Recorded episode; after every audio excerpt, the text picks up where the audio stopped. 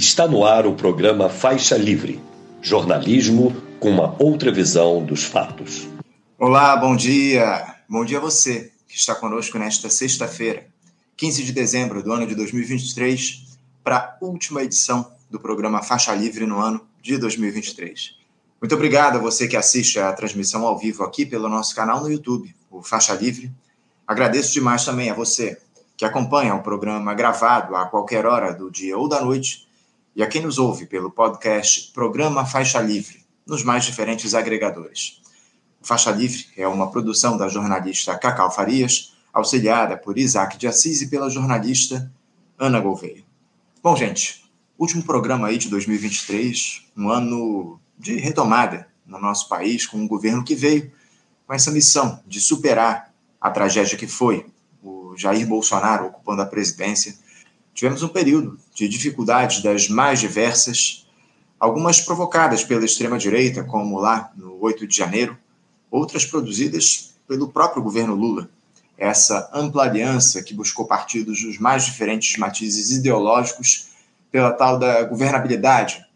O fato é que o ano termina com a atual gestão na Berlinda e desafios ainda mais difíceis a serem superados na gestão pública, com o novo arcabouço fiscal, a meta de déficit zero, a necessidade de se buscar novas receitas em uma aposta ousada desse governo e muito criticada pela esquerda, sob o risco de um colapso da nossa economia com a restrição dos investimentos públicos em 2024. Hoje faremos aí uma análise da política nacional esse ano, do que foi a administração Lula.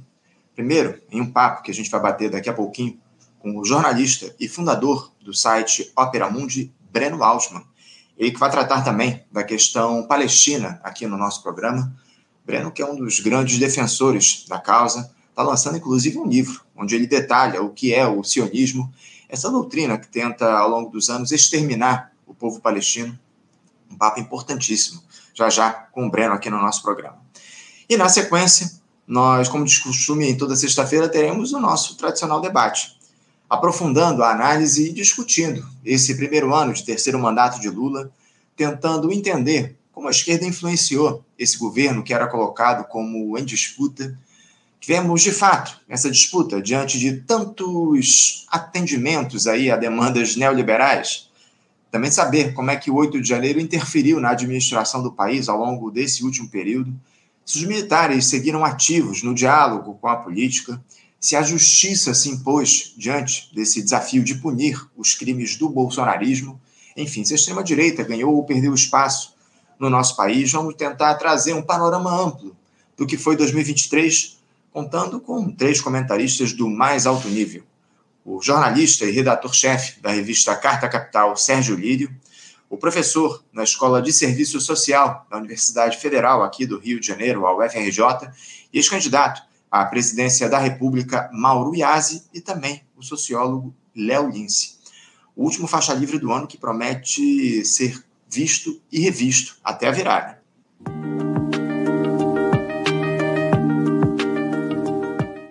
Bom, gente, agora sim, dando início às nossas entrevistas nesse último programa de 2023, eu saúdo do outro lado da tela o jornalista e fundador do site Opera Mundi, Breno Altman. Breno Altman, bom dia.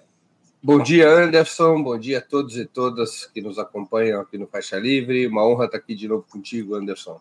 Uma honra nossa, uma alegria contar com a tua presença aqui mais uma vez com a gente, ô Breno, nesse último programa do ano, nesse último Faixa Livre, onde a gente vai fazer um pouco de um balanço ao que foi, do que foi o ano de 2023 aqui para o nosso país, em especial no que diz respeito à política, né, ô Breno? Porque o Brasil entrou 2023 sob altíssima expectativa de uma mudança de rumos aí na nossa trajetória enquanto sociedade organizada. O presidente Lula assumia o Palácio do Planalto em 1 de janeiro sob enorme euforia após aqueles quatro anos de desmonte promovidos por uma figura autoritária de nome Jair Messias Bolsonaro, que tentou de todas as formas se manter no cargo, não fosse pelas urnas, seria através de um golpe que foi desenhado e sabe-se lá porque não foi posto em prática. O fato é que o petista tomou posse e deu sinalizações desde a cerimônia do 1 de janeiro, Breno, de que faria uma gestão de participação popular. Levou alguma diversidade aos ministérios inaugurou pastas como as dos direitos humanos, da igualdade racial, dos povos indígenas, recriou o Conselhão. No entanto, determinadas iniciativas do presidente preocuparam a esquerda ao longo desse período, Breno, em especial na relação dele com as Forças Armadas, a nomeação de políticos ligados ao ideário neoliberal na economia, o abandono de pautas relevantes para o nosso campo, como a revogação das contrarreformas dos governos anteriores, também a manutenção do teto de gastos remodelado, a insistência na austeridade fiscal, a ampliação quase que ao limite da extrema-direita das alianças por governabilidade no Congresso. O fato é que o ano termina com o governo na berlinda, Albreno, sem empolgar a população, estagnado nas pesquisas que avaliam a sua aprovação, questionado dentro do próprio Partido dos Trabalhadores e com o país ainda dividido, graças à força mobilizadora do bolsonarismo. Breno, com quase um ano desse terceiro mandato, o presidente Lula, no comando dessa grande aliança, correspondeu às expectativas que foram criadas na tua avaliação? Olha, eu acho que a gente, para poder responder essa questão, tem que conversar sobre as expectativas. Né? É, eu tenho, eu sempre tive, é, em relação a esse primeiro ano do governo, expectativas mais modestas porque a situação desde o início era muito complicada. Quais eram as complicações fundamentais? A primeira delas é que o governo não tem maioria no Congresso. Há uma maioria conservadora e uma maioria conservadora muito mais ideológica que no passado. Há 20 anos atrás, o presidente Lula também não tinha maioria quando começa o seu primeiro mandato. Nem tinha maioria no seu segundo mandato, tampouco a presidenta Dilma teve essa maioria. Mas ali no início dos primeiros anos do governo Lula 1, 2003, 2004, 2005, o PT era muito maior do que é hoje. O PT chegou a ter 91 deputados. E você tinha uma margem de manobra com o chamado centro político, porque era um centro político fisiológico, voltado para interesses mais paroquiais. Então era você não tinha instrumentos como os de hoje, das emendas parlamentares, o governo tinha muito poder em relação ao Congresso. Existia no Brasil, naquele momento, aquilo que se chamava de presidencialismo de coalizão. O presidente precisava do Congresso, mas o governo tinha muita força em relação aos parlamentares. 20 anos depois, isso mudou drasticamente, Anderson.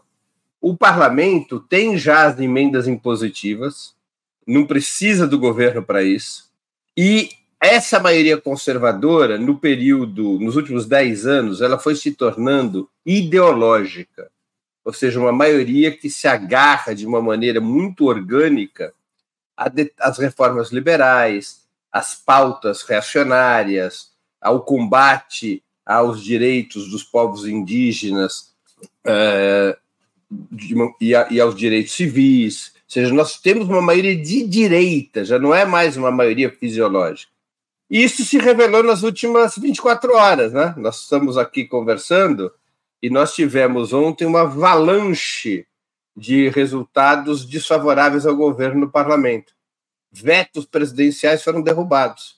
O veto contra o marco temporal foi derrubado, o veto contra a desoneração da folha salarial foi derrubado, foi derrubado um item importantíssimo que o presidente havia vetado, foi derrubado o veto a um item importantíssimo do, do arcabouço fiscal que o presidente, repito, havia vetado, que o, o parlamento, quando aprova o marco fiscal, é, é, coloca uma proibição, na prática, uma proibição de que o governo pudesse ter despesas excepcionais que não fossem contabilizadas para a meta de déficit zero. Porque pode acontecer, pode acontecer uma nova pandemia, pode acontecer uma catástrofe econômica no mundo, pode acontecer uma guerra. Então, caso o governo tivesse despesas excepcionais, isso não contabilizaria. É, o governo tinha proposto isso, não contabilizaria para o déficit primário. O parlamento aprovou um item que o presidente vetou, que obrigava a incluir qualquer tipo de despesa na meta fiscal, não importasse o seu caráter excepcional. E, e com isso, os, o governo ficaria algemado ao marco fiscal. O presidente vetou e o veto foi derrubado ontem. Foi aprovado em caráter de urgência uh, o, o, projeto do, do Mendonça Filho, do deputado Mendonça Filho do União Brasil sobre ensino médio, que é um projeto que simplesmente vira as costas para o projeto que o MEC apresentou. Então, tudo isso aconteceu em 24 horas, o que mostra que você tem uma maioria de direita no Congresso, e isso é um fator que tem que ser levado em conta.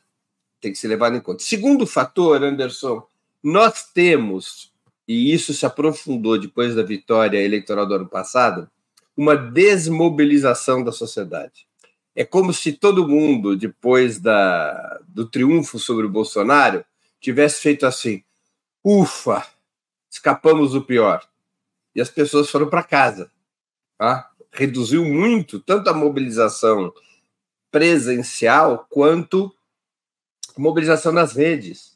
As forças de esquerda, as forças populares, se desmobilizaram não é simplesmente que os partidos se desmobilizaram. A própria base social considerou que a lição de casa estava feita ao se derrotar Jair Bolsonaro. Vamos usar um registro importante. Nós tivemos a intentona do 8 de janeiro. A resposta popular, social a essa intentona gravíssima foi pífia. Foi pífia. Nós tivemos mobilizações no dia 9 de janeiro e nada mais mobilizações relativamente fracas para a gravidade do acontecimento no 8 de janeiro. Então, esse é o segundo fator, uma desmobilização social importante. E um terceiro fator é a situação internacional, a margem de manobra é, na situação internacional, especialmente do ponto de vista econômico, é muito mais estreita são, é, do que era 20 anos atrás. Né? É muito mais difícil a situação, porque o mundo é mais polarizado, há uma crise mundial de graves proporções e isso traz consequências para o Brasil. E, finalmente, um quarto fator: a esquerda, para ganhar as eleições, construiu a chamada Frente Ampla, colocando para dentro do governo setores da própria direita, setores que defendem as reformas liberais, representados por exemplo, pelo vice-presidente da República. Embora na vida real o, o Geraldo Alckmin tenha se mostrado menos liberal até do que ministros do PT, vamos aqui ser sinceros, o fato é que o governo de frente ampla abriga setores de direita, até mesmo setores que estiveram com o bolsonarismo, não? Nós, nós temos no governo ministros que foram cabos eleitorais de Bolsonaro. É o caso, por exemplo, do atual ministro dos Esportes, o Fufuca, ou do ministro das Comunicações. Não é? Então, esses quatro fatores sempre me levaram a considerar que o governo que não se podia esperar muita coisa do governo.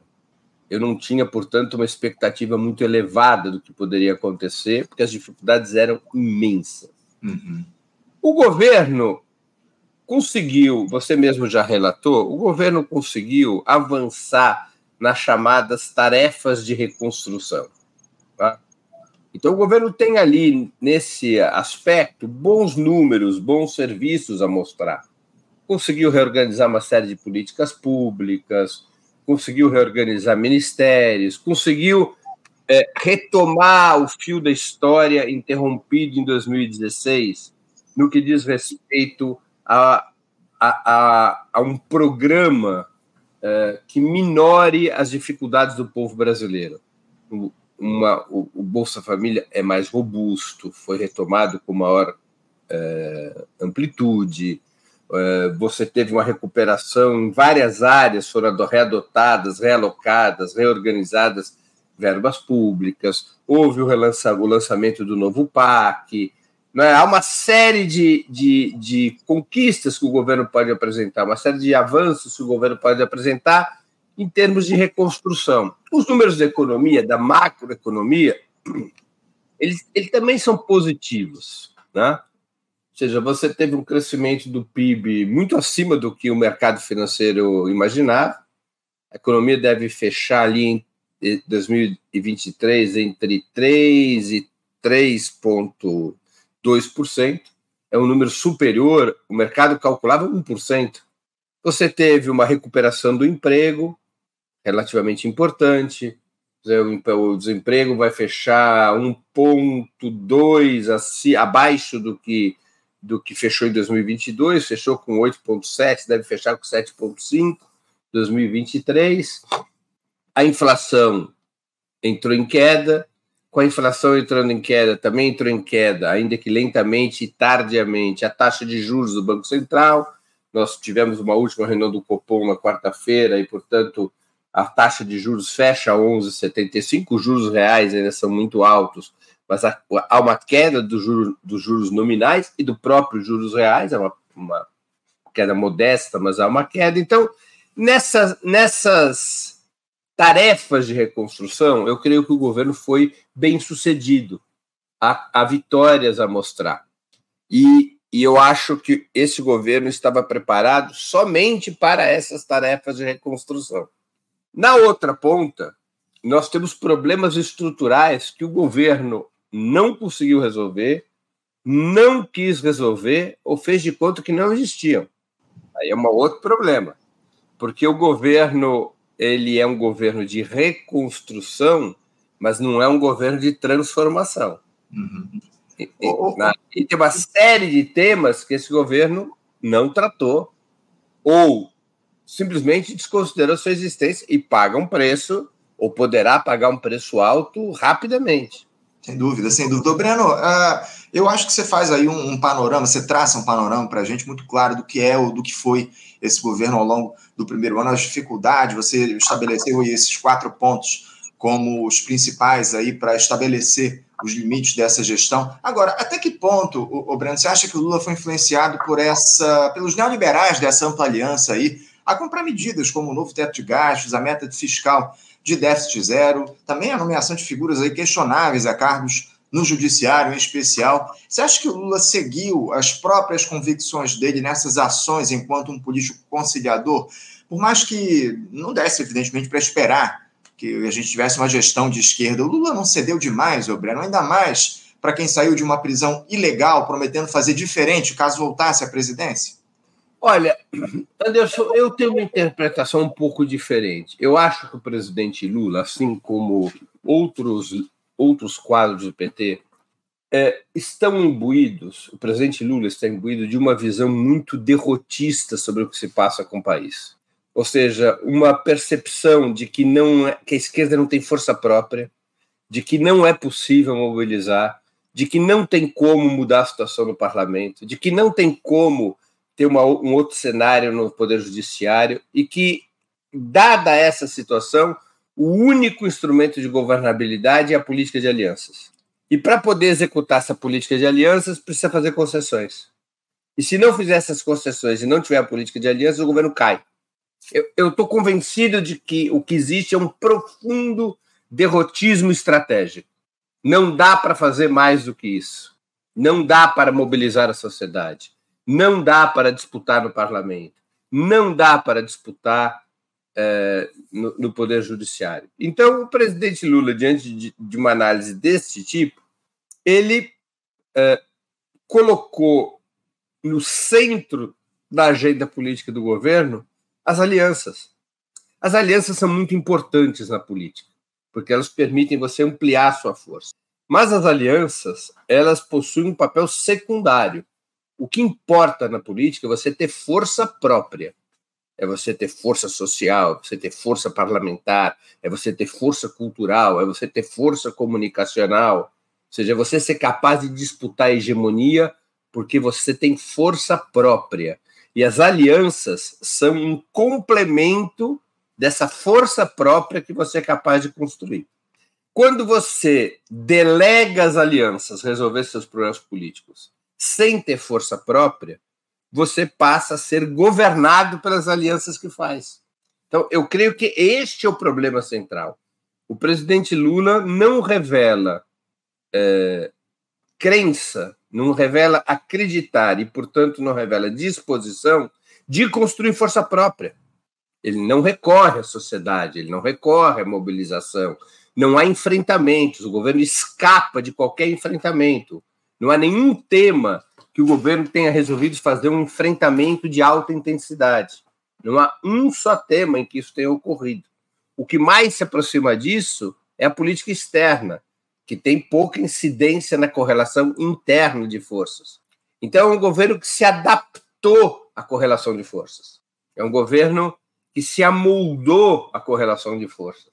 E por isso, nenhum dos temas estruturais é tratado. Você citou no início do programa. A questão das Forças Armadas não é tratada. Tá? É, o governo fez uma adaptação da política econômica nos marcos do modelo neoliberal. É uma política superior ao teto de gastos, é uma política diferente do neoliberalismo clássico, porque ela não coloca o centro é, do problema dos gastos públicos na despesa, mas na receita. Mas, de toda maneira, o efeito é o mesmo. Se você não tiver aquela receita prevista pelo marco fiscal, a consequência será o arroxo das despesas e se cai ou se mantém no chamado austericídio fiscal. Então, o governo manteve uma política econômica nos marcos do neoliberalismo, embora melhor do que a política anterior. O governo, é, enfim, não buscou enfrentar, não acreditou enfrentar, não acreditou ter forças para enfrentar nenhum tema estrutural. E esse é o calcanhar de Aquiles, porque o governo foi bem e está bem no curto prazo, mas há um monte de bombas no médio e longo prazo. Há minas pelo caminho que podem explodir sobre os pés do governo nos próximos meses, uhum. exatamente porque, porque os problemas estruturais não foram enfrentados. Breno, eu estou de pleno acordo que o governo abriu mão de fazer a disputa política nesse primeiro ano, os problemas estruturais não foram enfrentados, e a partir disso, é, eu acho que o que a gente acabou observando ao longo desse período foi uma, digamos assim, uh, disputa interna dentro do Partido dos Trabalhadores. Não sei se é a palavra correta, mas o Lula acabou recebendo uma série de críticas de uma ala específica do Partido dos Trabalhadores. A própria presidente do PT, Gleisi Hoffmann, fez críticas em especial à política econômica desse governo ao, ao ministro da Fazenda, Fernando Haddad, algo que se repetiu recentemente aí nessa convenção eleitoral do partido. Acho que você, inclusive, participou desse, desse lá na, na, na última semana, não foi? Você não teve lá na convenção, ô, Breno? Eu tive sim. Há, há uma, uma disputa de, sobre os rumos econômicos do governo, é uma disputa sadia, partido é partido, governo é governo é um governo de frente ampla, portanto, o PT tem o direito e até o dever de disputar suas posições dentro do governo. Uh, o PT também tem suas próprias dificuldades, que não são pequenas. Tá? A esquerda brasileira ela, é, ela padece de uma equação oposta à tradição da esquerda, da história da esquerda. Normalmente, na história da esquerda, uh, a gente podia dizer o seguinte: que a força social e cultural era sempre maior do que a força eleitoral. Eu vou pegar aqui exemplos de partidos que foram relativamente pequenos eleitoralmente, mas que tinham uma grande incidência sobre o país.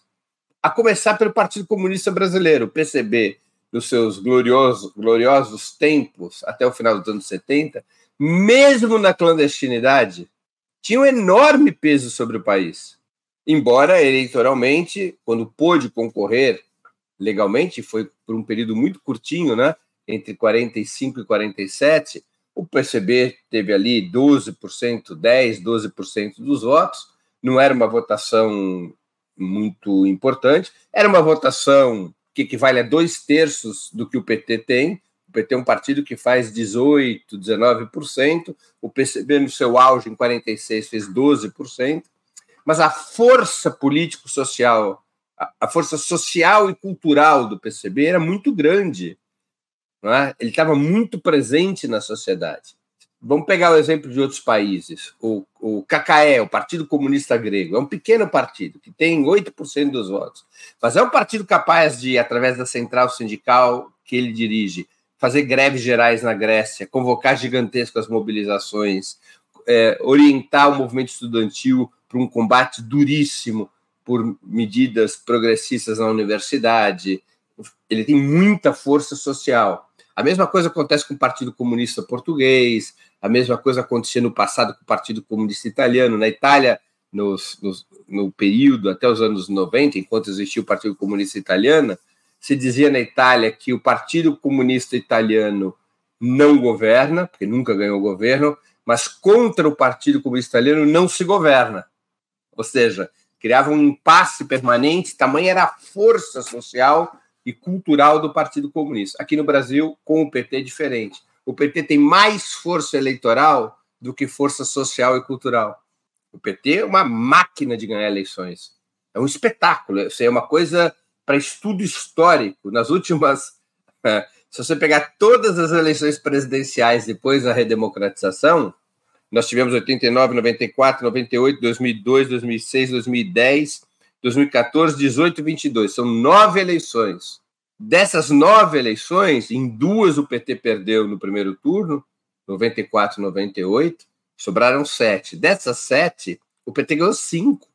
É, é uma coisa fabulosa. O PT tem uma, uma, uma capacidade de disputa eleitoral presidencial incrível. Claro, você poderá me dizer, Breno, é o PT ou o Lula? Isso nós somente saberemos quando o Lula não estiver entre nós. Uhum. Nem como candidato, nem como cabo eleitoral. Aí nós saberemos qual é o tamanho real eleitoral do PT. Não está posto isso ainda no, na vida real. Né? Até o presente momento, o PT concorreu sempre com o Lula ou tendo o Lula como cabo eleitoral, como foi o caso nas duas vitórias da presidenta Dilma e como foi o caso da derrota no segundo turno de Fernando Haddad pra, para Jair Bolsonaro em 2018. Uhum.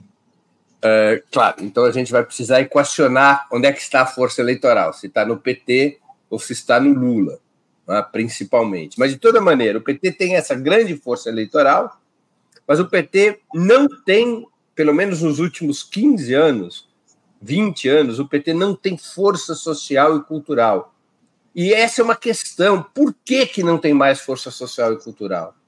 O que, que aconteceu?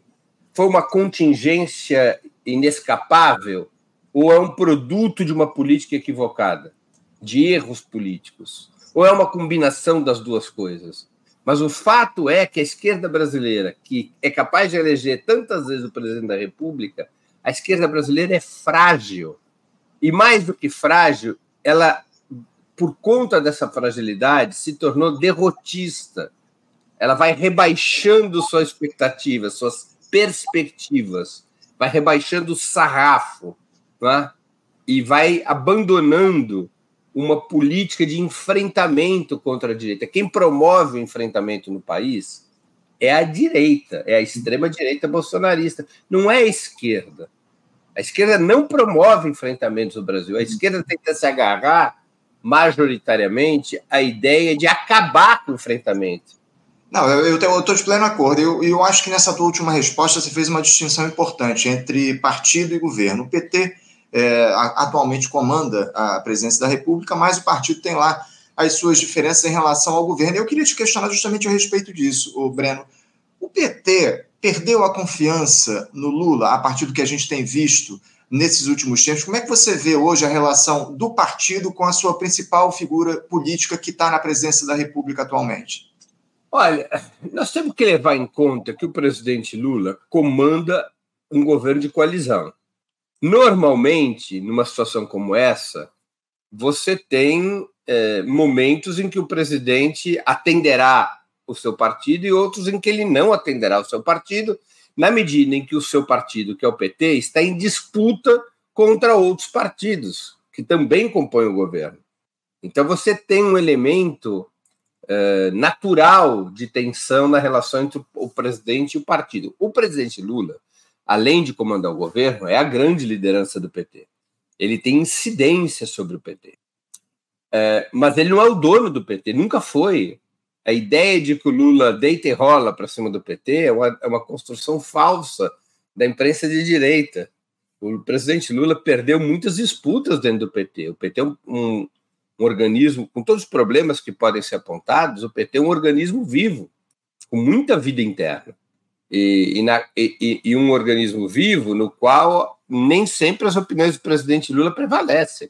Da mesma maneira que o presidente Lula, na condição de chefe de um governo de coalizão, tampouco aceitará todas as demandas do PT. Há uma independência, uma, relação, uma autonomia relativa entre o partido e o presidente. É, o PT precisa, para poder disputar, na minha opinião, não é? é precisa, para poder disputar o governo, o PT, eu acho que precisa de mais audácia e mais planejamento. Ele é presidido por uma, por uma parlamentar, pela deputada Gleisi Hoffmann, de excelente qualidade política. Ou seja, ela, ela tem opiniões, a meu juízo, opiniões muito corretas sobre economia, ela, tem, ela é muito combativa, ela é, ela é muito empenhada na sua atividade militante. Poxa, Anderson, ela saiu de uma cirurgia cardíaca e duas semanas depois ela estava em combate. A mulher não cansa. Né? Então, ela, ela é um quadro de muito valor, de muito valor mesmo. Agora, ela tem dificuldades no PT, porque o ponto de vista político dela, o estilo dela, não é o da maioria do PT, da direção do PT. Ela tem dificuldades para conformar uma maioria ao redor do ponto de vista que ela defende. E ela tem dificuldades para impulsionar um outro tipo de relação do PT com o governo e com a sociedade. Então, essa situação é que tem que ser alterada dentro do PT, porque o PT, se quer disputar os rumos do governo, o caminho é a sociedade. É o PT ser capaz, junto, dos outros, junto com os outros partidos de esquerda, com os movimentos populares, com o sindicalismo, criar mobilização social para pressionar o próprio governo, para pressionar o parlamento. Por exemplo, a, a, a presidente Gleisi Hoffmann ela fez um tweet ontem mesmo denunciando as decisões do Congresso. É importante esse tweet dela. Mas é suficiente? Não. O PT teria que ter força, junto com os demais partidos de esquerda, os movimentos populares e o sindicalismo, para ter organizado fortes manifestações de pressão sobre o Congresso para impedir a derrubada desses vetos. O fator povo não está sendo levado em conta, ou se está sendo levado em conta, eu tenho certeza que a presidenta do PT leva em conta esse fator, o PT não está conseguindo dar prioridade e intervir para que esse fator esteja presente na disputa política. Há uma excessiva institucionalização da esquerda brasileira, que é um problema que já foi notado lá atrás, quando se buscou fazer um balanço do cenário político que havia eh, levado ao golpe contra a presidenta Dilma em 2016, a excessiva institucionalização, ou seja, o PT assim como os demais partidos de esquerda, porque isso não é um problema apenas do PT, é um problema do PT, do PCdoB, do PSOL, vivem nas instituições, ao redor dos mandatos parlamentares, dos governos, a presença territorial, popular, com capacidade de mobilização dos partidos de esquerda é mínima. Uhum. E isso é uma dificuldade enorme, porque se você não tem maioria programática no Congresso, como é que você vai garantir a aprovação de medidas progressistas sem mobilização popular. Eu acho que esse é o, é o principal drama que está colocado para a gente. Breno, eu estou chegando aqui já ultrapassando o tempo limite da nossa entrevista, mas eu não posso deixar de encerrar o nosso papo sem falar sobre o lançamento do seu livro. Essa semana aqui no Rio de Janeiro, inclusive, você esteve aqui na Livraria Leonardo da Vinci para lançar Contra o Sionismo, retrato de uma doutrina colonial e racista. Inclusive, o livro está aqui na minha mão, eu estive lá no lançamento do livro do Breno, lá na livraria Leonardo da Vinci. Um abraço nele. A gente não se conhecia pessoalmente, primeira vez é que a gente se falou, né, é Breno? Mas eu, eu, queria que você falasse um pouco a respeito do lançamento desse livro, o que é que você traz, o que é que você traz nesse livro, como é que você compôs, como é que você escreveu essa obra. Parece que isso se deu a partir dos textos que você produziu para o site Opera Mundi, não é isso, Breno? Olha, vamos lá. O livro ele é baseado nas exposições que eu fiz no canal do Opera Mundi. Uhum. Ele não é uma coletânea, são textos originais feitos a partir das exposições que eu apresentei no canal do Opera Mundi, no meu programa, no 20 Minutos. No 20 Minutos de terça-feira, de terças-feiras, que chama 20 Minutos Análise, né? que é todo dia às 11 horas da manhã tem 20 Minutos Análise. Uh, essas exposições foram transcritas, quatro dessas exposições foram transcritas, e eu as editei mudando o texto, inserindo novas, novos, te, novos aspectos, novos argumentos, dando uma consistência para a leitura. Uma coisa é a nossa exposição oral, improvisada, outra coisa são os textos, é, os textos, a organização de um texto, né? Então, são textos feitos a partir daquelas exposições, com muitos elementos novos, com um capítulo novo, que é um guia de leituras para quem quiser se aprofundar no assunto. Né? O último anexo do livro é um guia de leituras. Né? Uhum. Se eu não me engano, são dez livros que eu sugiro como, como de, de cabeça que eu não tenho de memória, mas são dez livros que eu comento, rápidos comentários, que eu sugiro como guia é, de leitura para quem quiser se inteirar sobre esse assunto. Como eu digo na apresentação, Anderson é um livro de combate, ou seja, não é um livro de história denso, completo, não é um livro jornalístico, é um livro com textos de combate para tentar explicar os aspectos principais desta, desse conflito no Oriente Médio entre o Estado de Israel e os palestinos. É para isso que serve esse livro.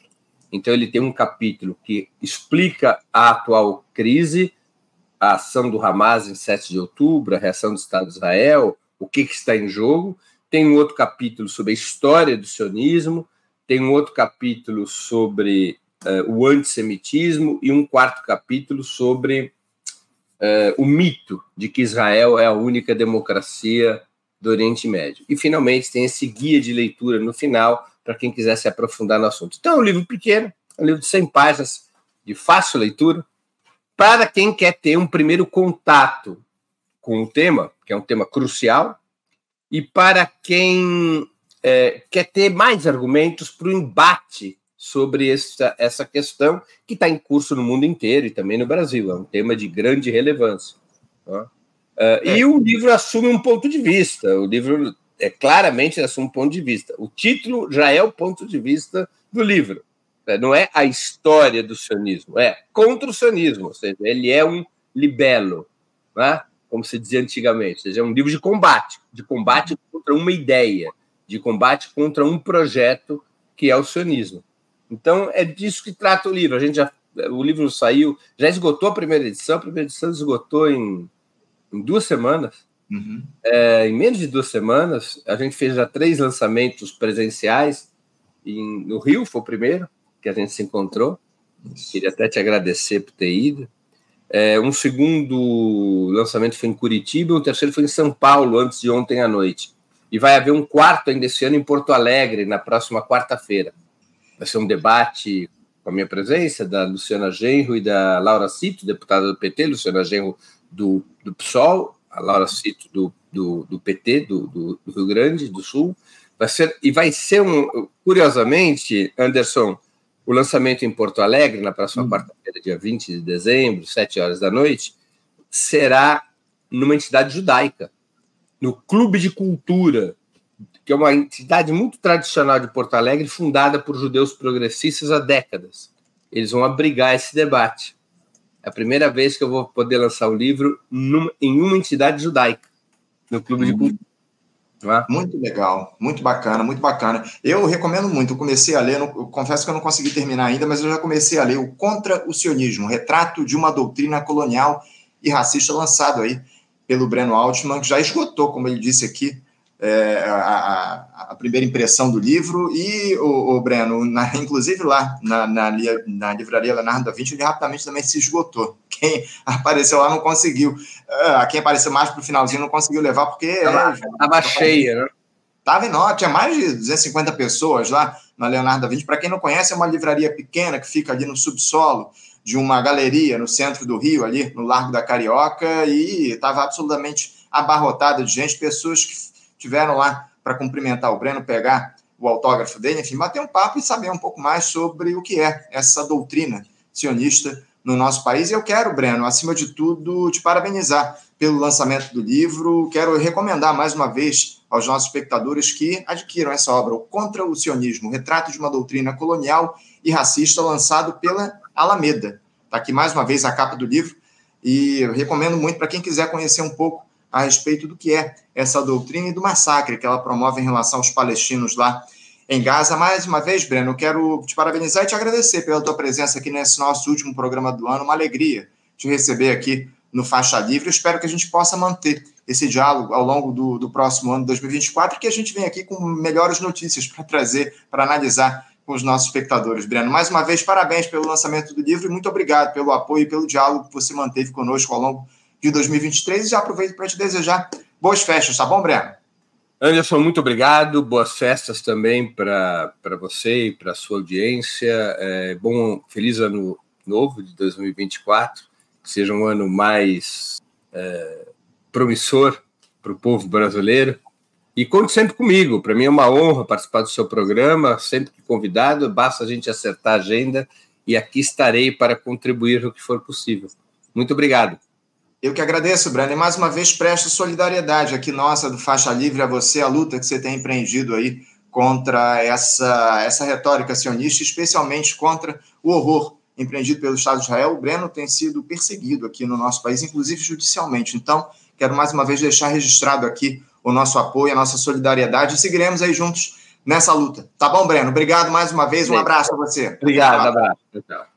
Conversamos aqui com o jornalista Breno Altman. Breno, que é jornalista e fundador do site Opera Mundi, tratou aqui conosco a respeito do que foi a política no nosso país ao longo do ano de 2023, esse primeiro ano de terceiro mandato do presidente Lula, as dificuldades que o nosso presidente teve aí no, no diálogo com as diferentes forças que comandam o país, especialmente esse Congresso que está apinhado de políticos neoliberais, enfim, um papo importante do Breno, que está lançando o livro, como eu disse aqui a vocês, mais uma vez eu vou mostrar a capa do livro aqui, ó, o Contra o Sionismo, retrato de uma doutrina colonial e racista pela Alameda. O livro vai ser reimpresso, inclusive, porque a primeira edição já está esgotada, então recomendo muito para que vocês adquiram essa obra do jornalista Breno Altman, que fala muito a respeito é, do que é esse massacre que os palestinos estão sofrendo, que é essa doutrina sionista lá empreendida pelo Estado de Israel ao longo dos últimos anos. Você, ouvinte do Faixa Livre, pode ajudar a mantê-lo no ar.